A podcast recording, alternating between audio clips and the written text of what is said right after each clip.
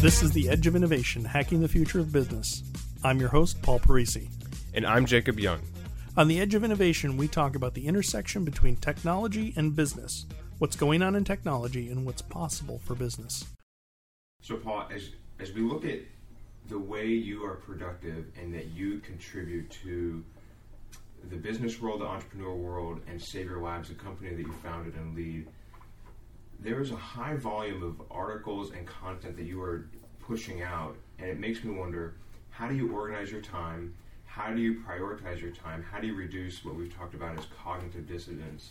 How do you set up your time so that you can focus and read and think about what's important and the things that are interesting to you? Well, thankfully, this company called Apple invented an iPad, Yeah. which makes it very easy to consume information. I mean, when it first came out, it was a inform I tagged it as an information consumption device.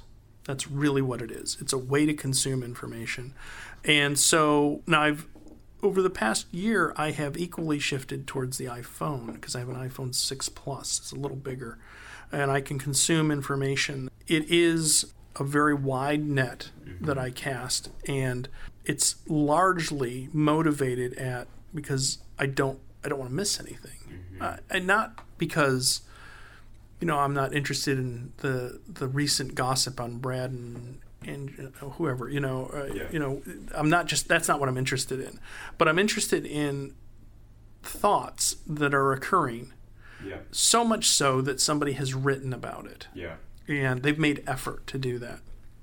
And so what you see is these signals, you know, that are coming in, and you have to arbitrate them. And uh, you know, I've been blessed with the ability to arbitrate lots of signals at once. Yeah. You know, some might, might call that multitasking. Yeah. Most of my reading is done while I'm doing something else. Is it really? Yeah, it really is. So Um, you don't. Some guys talk about setting aside, you know, thirty minutes at the end of the day or whatever Yeah. to do this. No, I um, I'll use it as downtime, like you know, all you know, all all the time. I mean, Yeah. you know, I was in a meeting last night, and there was some downtime between it while people were getting their coffee and stuff like that, and you know, whatever the snacks were, and I was sitting there flipping through Flipboard. Yeah. Oh, this is really interesting. And, you know, a lot of the times I tag the things, and it's because I think they're interesting. Well, no, it is. I mean, it, it's because I think it's interesting and something that will add value Yeah. to my daily routine Yeah. uh, and produce benefit. Yeah. And you know, people come along and how do you know all this stuff? yeah.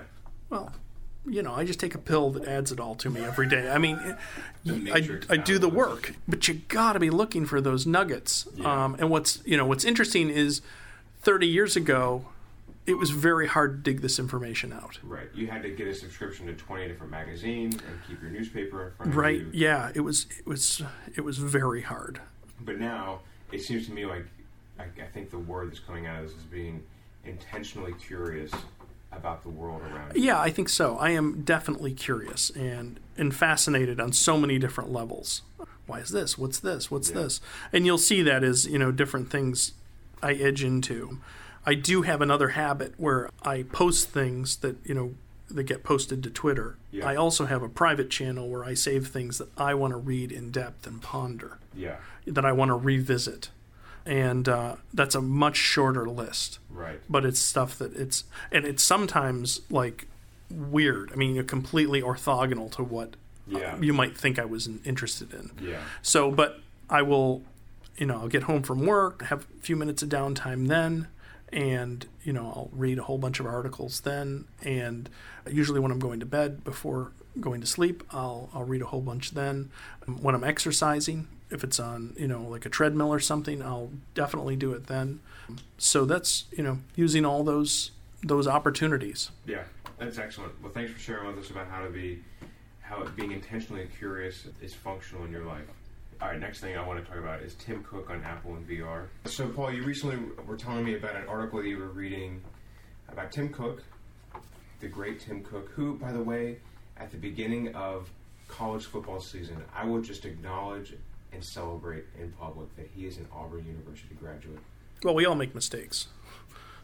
That's, this is not going the way I expected. So Tim Cook on virtual reality and Apple's posture on virtual reality. Talk us through that article and just some of your thoughts because you were sharing some very interesting things about that with me. Sure. Well, first of all, when Tim Cook talks, everybody listens. This is the voice of Apple now. Yeah. And uh, you know, he's a very different person than Steve Jobs. You know, so we have to. He's a, he's a business person. Steve Jobs was a visionary. Right. Uh, you know, I'm not saying that Tim isn't a visionary, but I don't think that's what he would put on his business card. Yeah. You know, where Steve, if he didn't put it on his business card, we'd put it on there. And Yeah. certainly Well, his as name is almost synonymous with the term visionary. yeah. So the whole idea, I mean, what bottom line is, is that there, it's an article in Vanity Fair based on an interview uh, that was done with Good Morning America uh, just September 14th, I think. Okay. And he talks about augmented reality and virtual reality. And basically he's saying virtual reality, you know, is is one thing, augmented reality is going to be the one that takes off.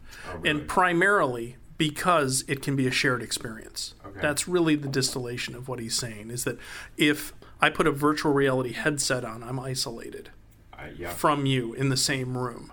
Now, we could both be in the same virtual reality, Right. but I can't interact with you really. I mean, I might be able to touch you or hit you or do something like that, Yeah. but I can't I can't have the visual my visual cortex Yeah. you know be engaged with your shape and who you Yeah, are yeah. and see that you're grimacing. I can't see that. Yeah.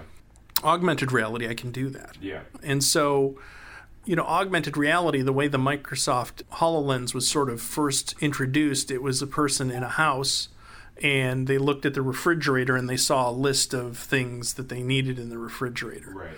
And I'm like, oh, that's sort of goofy. But now, if you sort of extrapolate that and say that we're both going to go play a game, Yeah. and we look at the that wall and we both see the the monster and we Right. have to go and get that The Pokemon. the Pokemon, yeah, that's Yeah. what you know. So that that's a little bit better. It's Yeah. that sounds more intriguing Yeah. than uh, having my grocery list on the refrigerator. Yeah.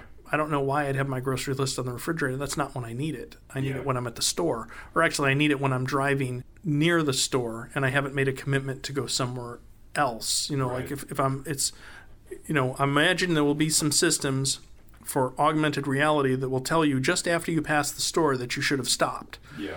but that wouldn't have been good. It would have been, you know, hey, you're heading up here. You're going past your favorite market. Why don't you stop and get these five things that we know you need? Right.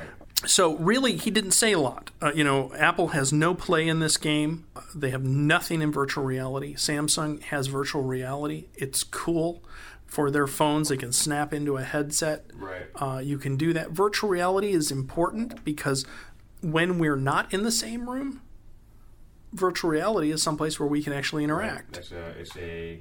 A place in between where we can connect. Right. So I do that on Facebook with people all the time. Well, you know, I don't think it'll be all that unusual to be, and that's why they bought Oculus, is because they want the Facebook experience to happen in a virtual reality. Right. So th- that means that the whole backdrop is virtual generated. Well, in augmented reality, only other things are generated. So, you know, you might have a white wall in your living room and that might be a picture frame Right. into a virtual reality that is where your Facebook friends are.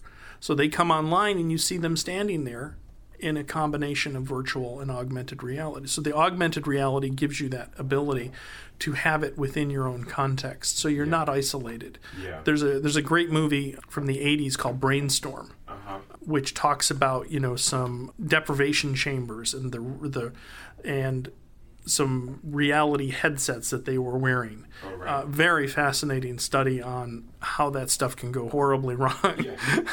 and, uh, I, you know, I don't think it's going to go that way. You know, it was science fiction, and I think more fiction than Yeah. science. You know, so Apple doesn't have a dog in this fight yet. You know, but hey, he's It's talking about telling- it. And it's interesting that Apple would not pull the trigger on one way or the other. Yeah. Which is probably an indication that, like Steve Cook is saying, like augmented reality is going to probably be the winner, but they haven't Yeah. laid their cards on the table yet or put their money in on a particular direction yet. Right. And, you know, you have to remember Apple is a consumer electronics company Yeah. that makes stuff for mass market. They're not a niche company. Yeah. These are niche These are products. still niche products. and I very think much that's so. helpful. And that's that's certainly not the way they come across in terms of tone at times. Yeah. Like they seem like this is the future. Right. Well, maybe it is, but at the moment, you know, 0.0001% of the market actually cares about this Right. Eh, And I think maybe the, the tipping point might have been uh, Pokemon Go. I mean, Yeah, well, it's definitely there's a there's a collision there of, Certainly, of yeah. augmented and reality, you know. And there, what's interesting though, my son, uh, he's 16 years old, and has some money from doing some work, and was very interested in getting a virtual reality headset. uh-huh. And I said, well, you know, it's your money if you want to do that. That was seven, eight hundred bucks, you know, a decent amount of money for the uh, I forget the one the one that works with Steam okay. and he was enamored with it. And I said, Well, you know, I was reading a great article. It's one we posted, I don't know, probably three or four months ago, where somebody had several virtual reality headsets sitting in his closet. Oh, really? And he was lamenting the fact, I mean, he got most of them. I don't know if he bought them or he had them given to him, but he's like, I just don't use them. yeah. And I, and I said, you know, you should really read that before you go off. And he read that and read a few other things. He says, yeah, I think I'm going to wait Yeah. because there's a lot of technology that you know sounds promising and you buy it and invest in it and it's a letdown Yeah. you know that's and that's what's going to go on my tombstone you know tech, technology will always let you down Yeah. because our you know our brain is so malleable and we can imagine the best case scenario and it's very rare that technology delivers that best case scenario Yeah. Excellent. Well, thanks for your thoughts on that update from Tim Cook and augmented reality. We'll be looking to see what happens with Apple on that fight and in that dog and the race in the days ahead.